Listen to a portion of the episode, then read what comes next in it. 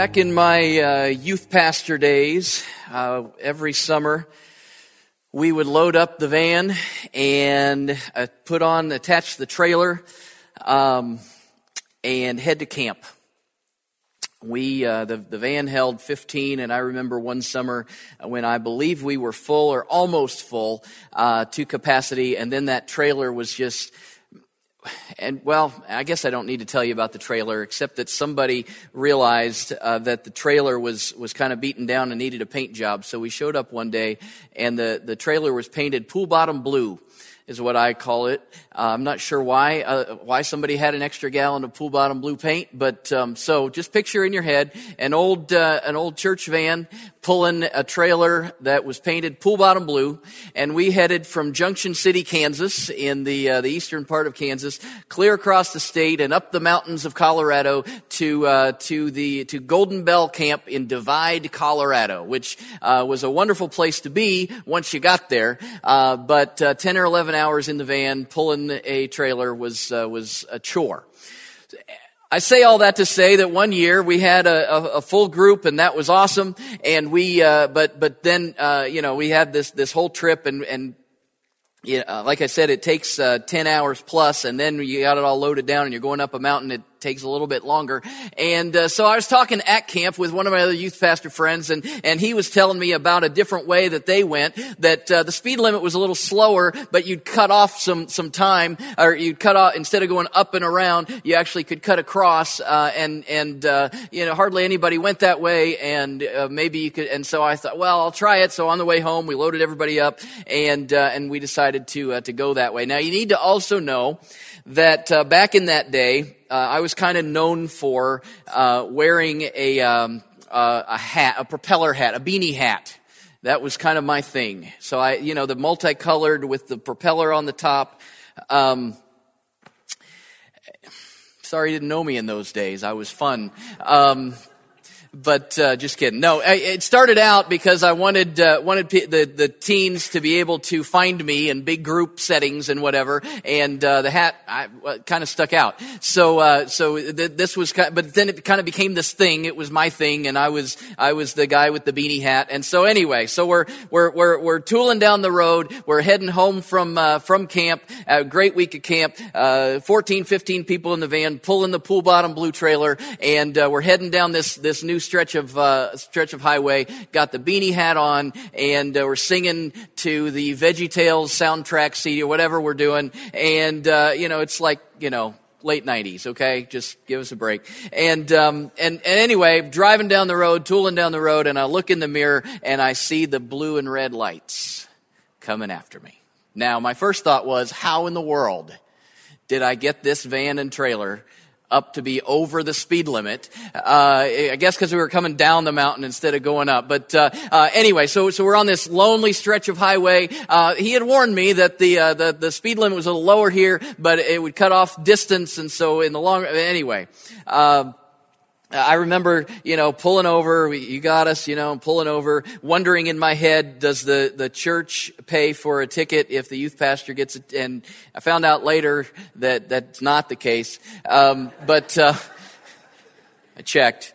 Um, but anyway, I, I watched this uh, this uh, officer, you know, walk slowly up past the pool bottom blue trailer and and up past the uh, the van, and he uh, he gets to the window and he looks at me and he looks at the hat and then he does one of these.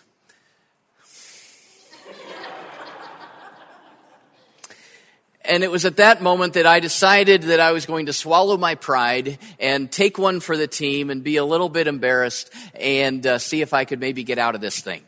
Um, so uh, he made some joke about uh, maybe the he saw you know that we're pulling all this and how in the world could we uh, could we get up to speed? He said maybe uh, you know you had your hat on and the propeller was blowing and it got you going a little bit quicker.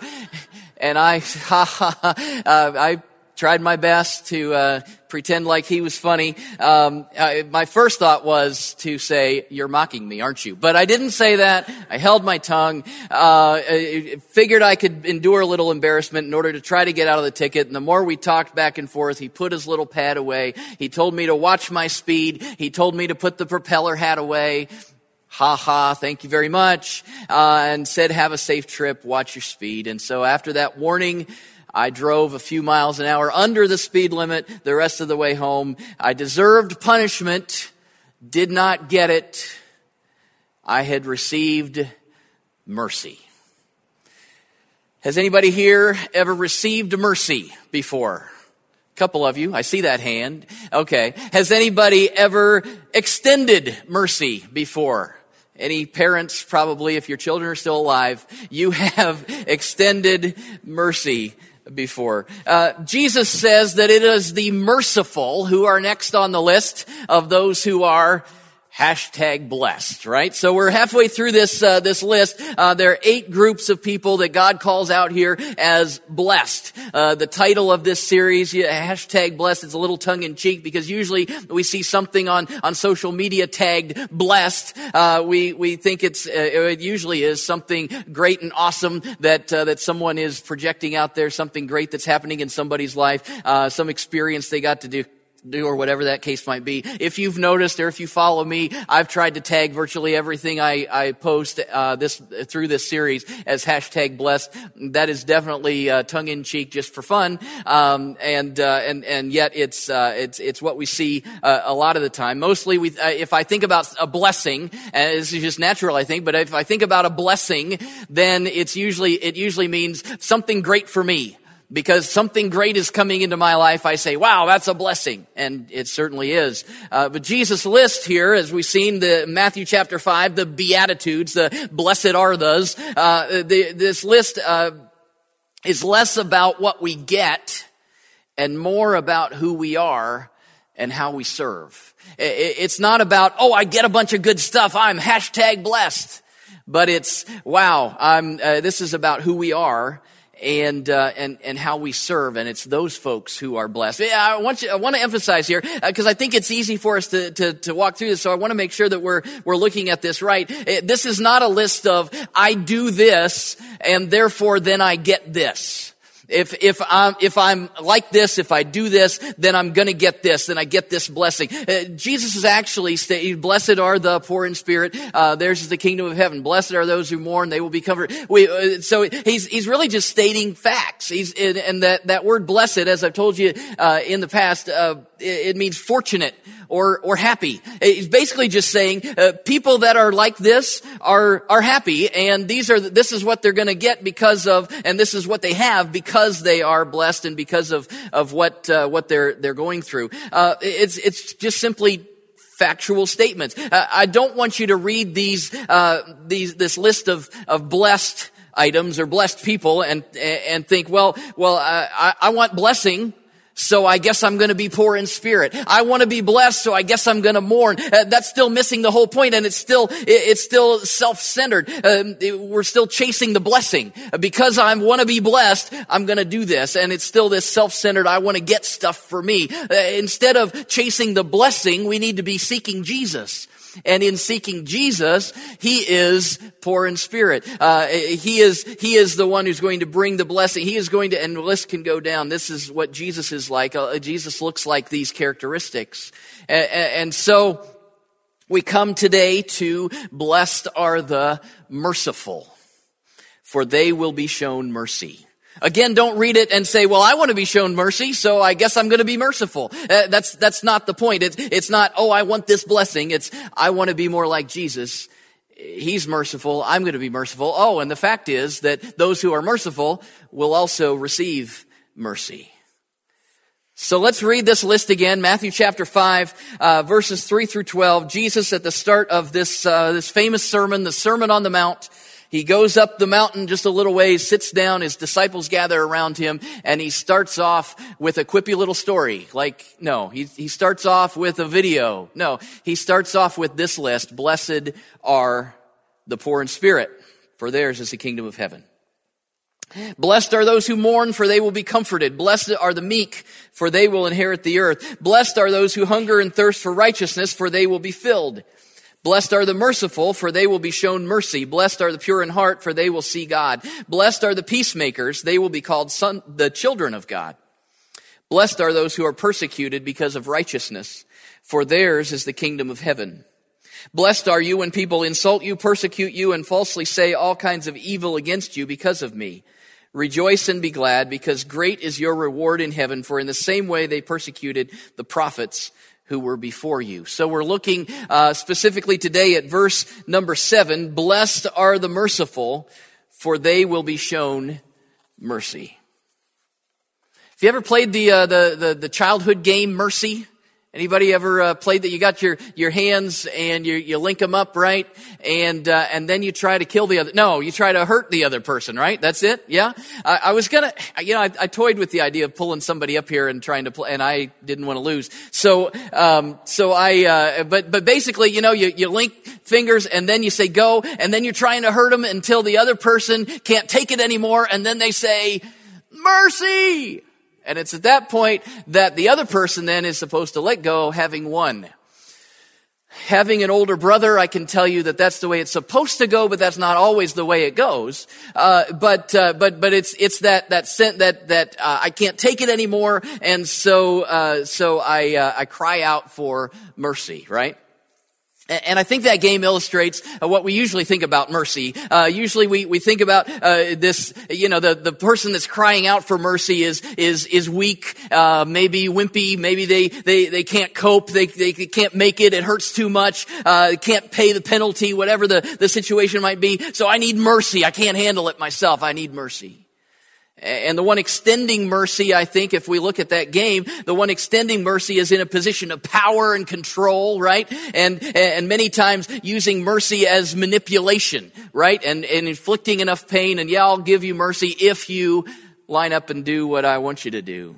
But that's, that's not really the picture that Jesus is communicating as he's talking about mercy here. As with the other Beatitudes that, we've looked at, uh, uh, what appears to be weakness is strength. And what we may use for selfish intent, God desires us to use for his kingdom. So, so I want us first of all to define mercy. What are these people do, doing? Uh, blessed are the merciful, for they will be shown mercy. What are these people doing that are that, that Jesus calls blessed? Uh, I, I think about mercy in the same breath. I think about grace right? So grace and mercy, mercy and grace. For years, I've, I've, I've heard those defined something like this. Grace is, is giving someone something good that they don't deserve and mercy is withholding something bad from someone that they do deserve. So, so grace is, uh, I'm going to give you something just because, right? And, uh, and mercy is, I'm not going to punish you even though you deserve this. I'm going to withhold,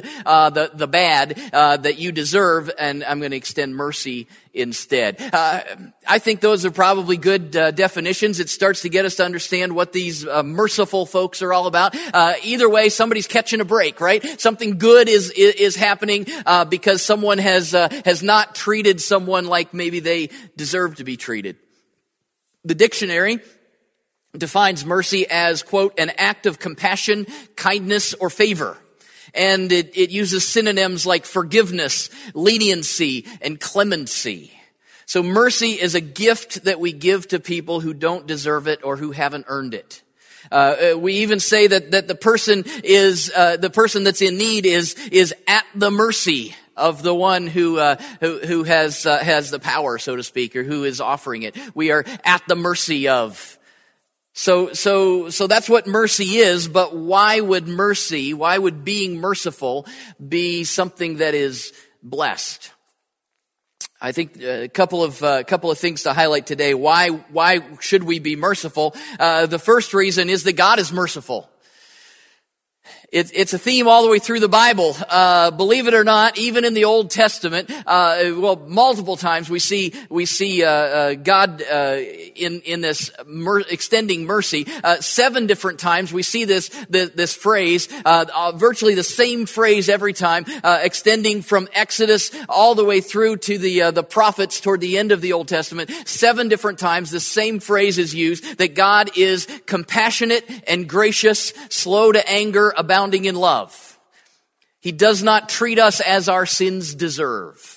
So, so that phrase or a combination of those things, those thoughts, seven different times, uh, spanning hundreds and hundreds of years, uh, God is described as a God of mercy, compassionate and gracious, slow to anger, abounding in love. Uh, the, the last time that's used in the in the Old Testament is in the book of Jonah. So Jonah is the uh, the guy who got swallowed by the whale, and when he finally he realized God made uh, was you know was serious about all this, uh, he he said, "Okay, I'll go," and he went to Nineveh. Nineveh to the uh, to the uh, the awful people of Nineveh, and God said, "Preach against them because they're evil and wicked." And so Jonah preached against them because they were evil and wicked. And then he went up on the mountainside or on the hillside, overlooking the city, waiting for all the punishment to come. And it didn't come because the people of Nineveh repented and said, "God, we're sorry." And Jonah got a little peeved. I don't know if you've read the last book, uh, uh, last chapter of Jonah. It's more than just the whole whale thing. But Jonah got a little peeved at God, and and he said he, he said, "I knew that you were a gracious and compassionate God, slow to anger and abounding in love, a God who relents from sending calamity." And Jonah's saying that as if it's a bad thing, right? He's like, I went through this whole fish thing and, and got swallowed and erped up and all this stuff, all that, and God, the reason I went the other way is because I knew you were going to be, be nice anyway. Come on. I say all that to say God was known as, Jonah knew that, it was well known that God was a God of mercy, not a God of wrath and judgment. I, I, I think, I think we, we have this, this view of, of God in the Old Testament as this kind of God. But yet, throughout the Old Testament, we see that God is described as compassionate and gracious, slow to anger, abounding in love. Why should we be merciful? Because God is merciful. Uh, the, the same theme continues in the New Testament. In Ephesians chapter 2, God is described as, quote, rich in mercy. In Titus, it's God's mercy that, that saves us. In Hebrews 4, we're told that we receive God's mercy in our time of need. James describes God as, quote, full of compassion and mercy. Uh, Peter emphasizes that, that God's mercy has, quote, given us new birth into a living hope through the resurrection of Jesus Christ from the dead. Jude tells us that God's mercy is what brings us eternal life over and over and over and over again. The Bible describes God As merciful. I don't know what picture of God you came in with today. Maybe it's been a picture of a God who is harsh and accusing. A God, uh, maybe a, a mean old guy who's trying to steal all your fun. You'd better behave because God's out to get you and he's going to smack you. Nothing could be further from the truth. God is a God of compassion, grace, and mercy. He does not treat us as our sins deserve, but instead has extended mercy. Why mercy? Because God is merciful. And the other reason is God expects us to be merciful. Uh, one reason uh, uh, that, that it's a fact that the merciful are blessed is because the merciful are simply uh, emulating God. They're simply obeying God because He tells us to be merciful. He expects us to be merciful. God declared through the prophet Micah that He requires His people to act justly, love mercy, and walk humbly with their God. Uh, God said through the prophet Hosea, I desire mercy, not sacrifice. And then Jesus twice in the book of Matthew quotes that exact same phrase and emphasizes and underlines and highlights and circles, I desire mercy, not sacrifice. Matthew chapter 18, Jesus tells this whole parable, this whole story about uh, the importance of extending mercy. And then at the end of that, he says, shouldn't you have mercy on others just as I had on you? Mercy is expected of us. Why should we be merciful? Because mercy, God expects us to be merciful. So when we're being merciful, we're being like God. And God expects that of us. And so he says that the merciful are blessed. So be merciful. Let's pray, right? It's easier said than done, right? I, I, mean, there are laws for a reason. We can't just go throwing everything out the window. Everything's okay. No big deal. We just can't say, oh, uh, just do whatever you want to. It's all right. No problem. Uh, But I don't think that's exactly what mercy is all about. Uh, Jesus is, is not telling us that we need to ignore offenses and, and just, just give handouts to everybody. And uh, I mean, mercy, uh, again, mercy kind of seems kind of wimpy. Um, there's definitely more to mercy than that. So I want us to see, first of all, where mercy comes from, what it's rooted in, the origin of mercy, and then just a couple of snapshots of what mercy might look like in our lives today.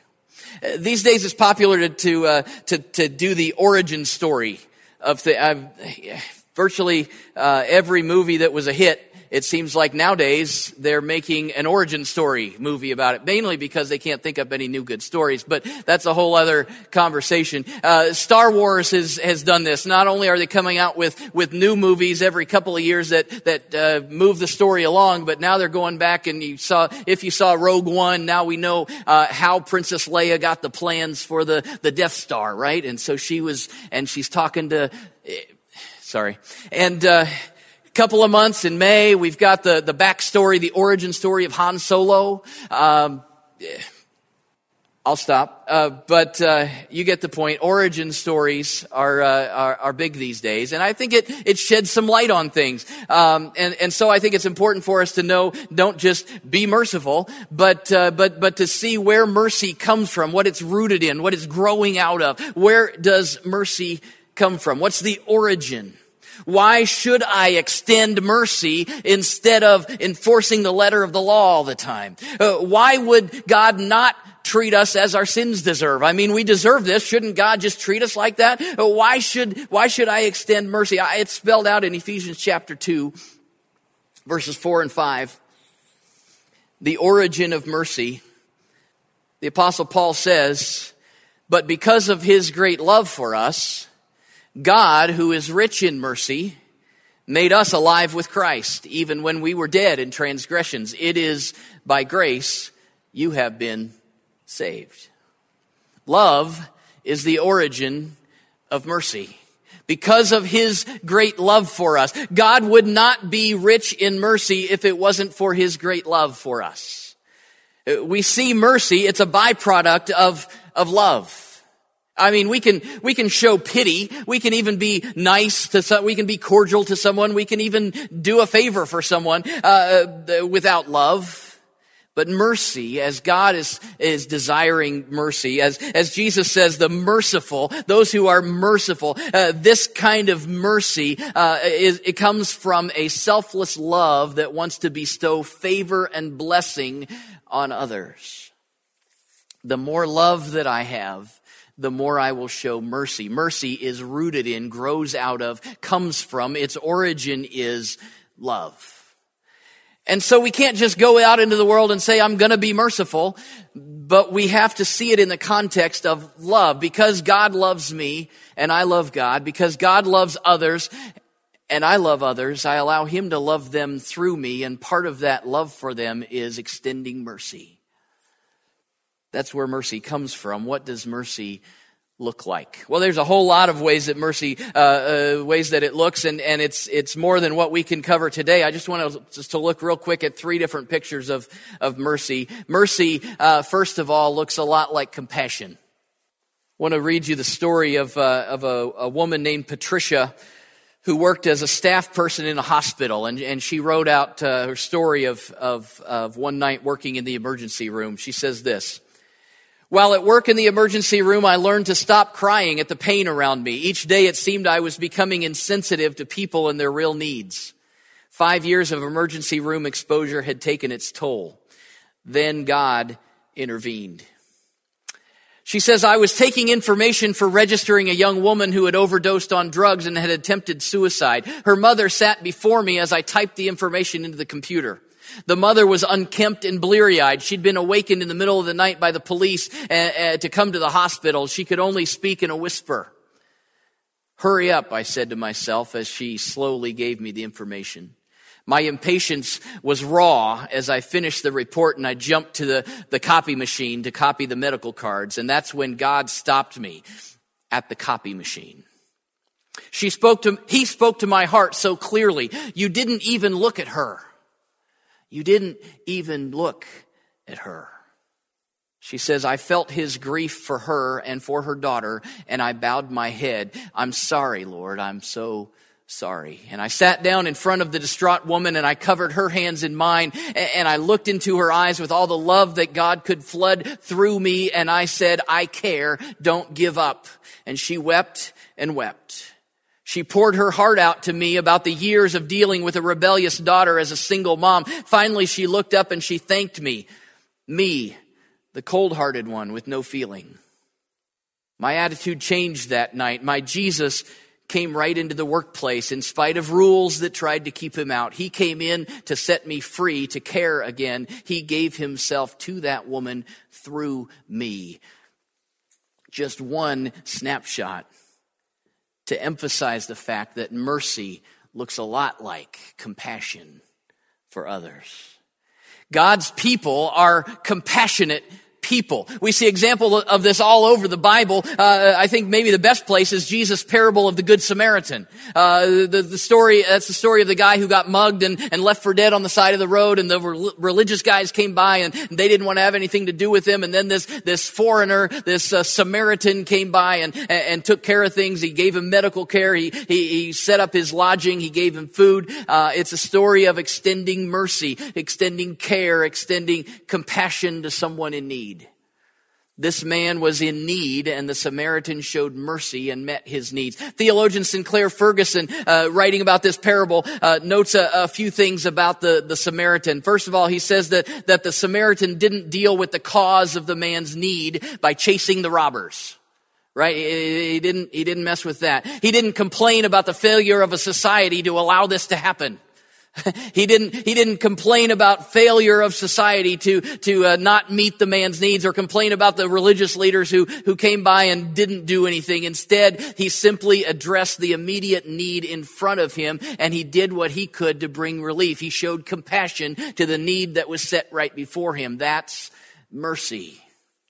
You guys do this a lot. Our church uh, is involved in, in compassionate ministries all over the place. Just yesterday, uh, several of us uh, helped with the Medina Personal Care Pantry. Uh, uh usually, I didn't, I didn't, don't have the count yet, but usually 200 plus uh, people come through to uh, to get items that they can't afford otherwise. in a couple of weeks, a couple of us will help the Montville Police Department as we deliver food to to families in need. this Saturday, I told you about the spaghetti dinner. Well, it's not just about feeding your face with with pasta. It's about supporting the ministry of of our church, sending a team to inner city Columbus to serve for a week, uh, not only to, to meet needs there, but also to learn how we can, we can better meet needs here and show compassion and grace and mercy. Uh, we assemble crisis care kits every year, and, this spring we'll we'll be doing that again as as we uh, collect items that are needed in the face of uh, of, of, crises around the world. Uh, several of you uh, sponsor children, like our family does uh, around the world, and and helps to to meet their needs our, our entire denomination has an entire section, uh, an entire part of its ministry called Nazarene Compassionate Ministries. And uh, it's all about meeting the needs of people uh, on the front lines of, of ministry and showing mercy to those in need. Of course, compassion is not limited to formal ministry opportunities. Uh, you always have a chance, we all always have a chance to have compassion for people literally every day. Compassion is a central part of what it means to follow Jesus, and mercy looks a lot like compassion. Blessed are the merciful. We could insert in there, blessed are those who show compassion. I think another thing that comes to mind, uh, another picture of mercy, is that mercy looks a lot like forgiveness. And we could take uh, from now till uh, till June, probably going through uh, uh, all the nuances of what forgiveness is and what forgiveness isn't, and and what it looks like, and and all those kinds of things. And and uh, and but but we need to recognize we don't have time for for all of that today. But but just to recognize specifically that that forgiving someone is an act of mercy. Uh, it's not that it's easy. It's, it's, it's difficult. But, but I don't think we can talk about mercy without talking about forgiveness. Uh, so although we can't go in depth, uh, I, I want to highlight just a couple key components of forgiveness. First off, you have been forgiven, so forgive. Colossians 3:13 says forgive as the Lord forgave you. Uh, I guess the, the, the, the, phrase is or the emphasis is forgiven people forgive. Uh, if you've been forgiven, you should be forgiving. Uh, people that have been forgiven, forgive. Because you have been shown mercy, show mercy. It's all in the context of love. Because God loves me and I love Him and God loves others and, and I love them too, I will extend His mercy as forgiveness. I came across a, a, great statement that I think helps to highlight uh, uh, forgiveness, God's type of forgiveness, and, and, and it simply says this: God forgives where wrong has been done, where repentance begins, because atonement has been made. God forgives where wrong has been done, where repentance begins, eh, because atonement has been made. Just taking those three little phrases there. Uh, first off, we have to acknowledge in forgiveness, we acknowledge that something wrong has happened. Uh, it's not just no big deal. Uh, we don't. Uh, forgiveness isn't. Uh, I've been hurt, but I'm going to let you off the hook uh, and and not acknowledge the the pain or the hurt that's been caused. It is a big deal. Lewis Smedes says forgiveness always comes with blame attached. If I'm forgiving you of something, it means that I'm recognizing and you're recognizing that you did something. And so I'm not just saying no big deal. I'm saying you did this. I'm choosing to forgive anyway. Saying I forgive you acknowledges that you hurt me, but I'm still willing to offer mercy. Forgiveness comes with where wrong has been done. Next, God forgives after repentance begins. And I think maybe we think that, that God just forgives and it doesn't matter what we do, He's just always forgiving. But, but we see over and over in scripture, God is always ready and willing to forgive, but He waits for us to realize our sin and to repent before He gives His forgiveness. He doesn't forgive unrepentant sinners. And so in, in our relationships, if someone has wronged you and they, and they show no remorse, eh, eh, you can't extend forgiveness yet. I mean, you can, you can choose to be, uh, uh, to, to not be bitter. You can choose to not hold a grudge. You can choose to love your enemies and pray for those who persecute you. You can do all of those things and, and make sure that you are not letting that fester inside of you. But there will be no reconciliation of the relationship, uh, until there is remorse and repentance. But when repentance begins, forgiveness and mercy rush in. Again, it's real easy for me to say a few sentences like that, and it's it's uh, much more difficult to live that out day to day. But that's what mercy requires of us. God forgives after repentance begins. And God forgives because atonement has been made. It's not that God just says, Oh, I love you anyway, no big deal. Forgiveness, mercy, comes at, at a great cost. Atonement has been, sin is a big deal. It took the death and resurrection of Jesus, God's son, to overcome sin. And so in our forgiveness of others, we need to see that God has paved the way, uh, allowing us to extend mercy because of his mercy shown to us in Jesus. Forgiveness is, is difficult. Sometimes it's a lifelong process, but mercy many times looks a lot like forgiveness.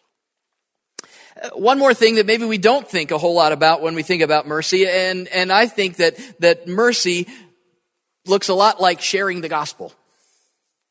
Merciful people talk to Jesus about people who don't know him, and they talk to people who don't know him about Jesus.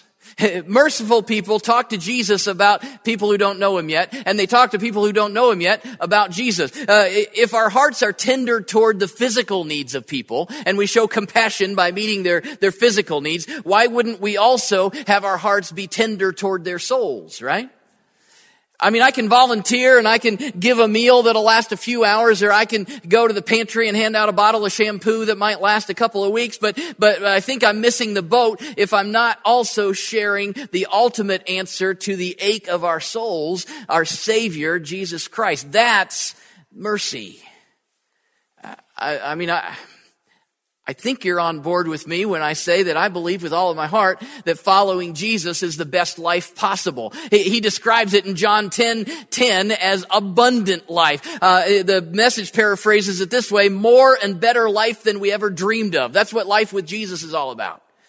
And not only here and now, but, but with God's Spirit living within me, I experience that now. And also I have the promise of eternity, face to face with Jesus, uh, for all eternity. Pretty awesome stuff. Abundant life, more and better life than we could possibly imagine. And so if I believe that, and if mercy is rooted in love for others, wouldn't that mean that I would share the possibility of abundant life with God for eternity with anyone and everyone that I could possibly share it with?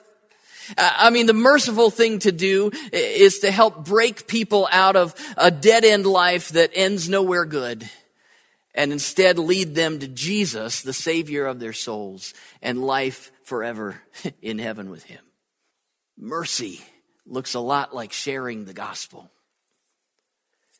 We're, we're starting to, uh, uh, to, to become a, a, church that does this intentionally. And I, and I think it, it, uh, I don't know, we, we, uh, just over the years, I think the church has, um, you know, we, we talk about it a lot, but then in, in stepping into actually doing that, it's, it seems to be a lot harder than we think.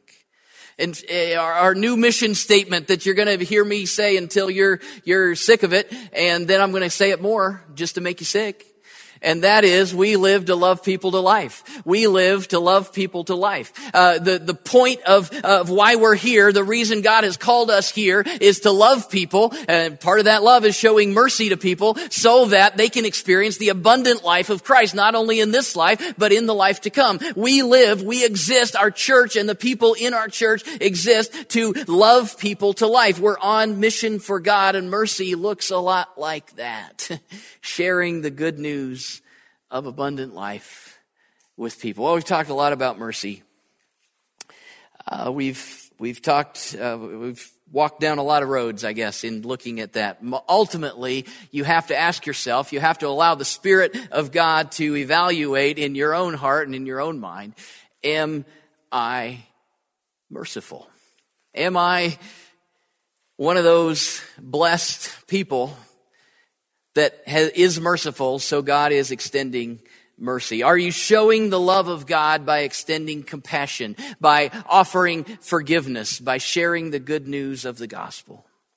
I would challenge all of us because it's real easy to, in, to demand our rights and to say, you wronged me and to treat people as their sins deserve.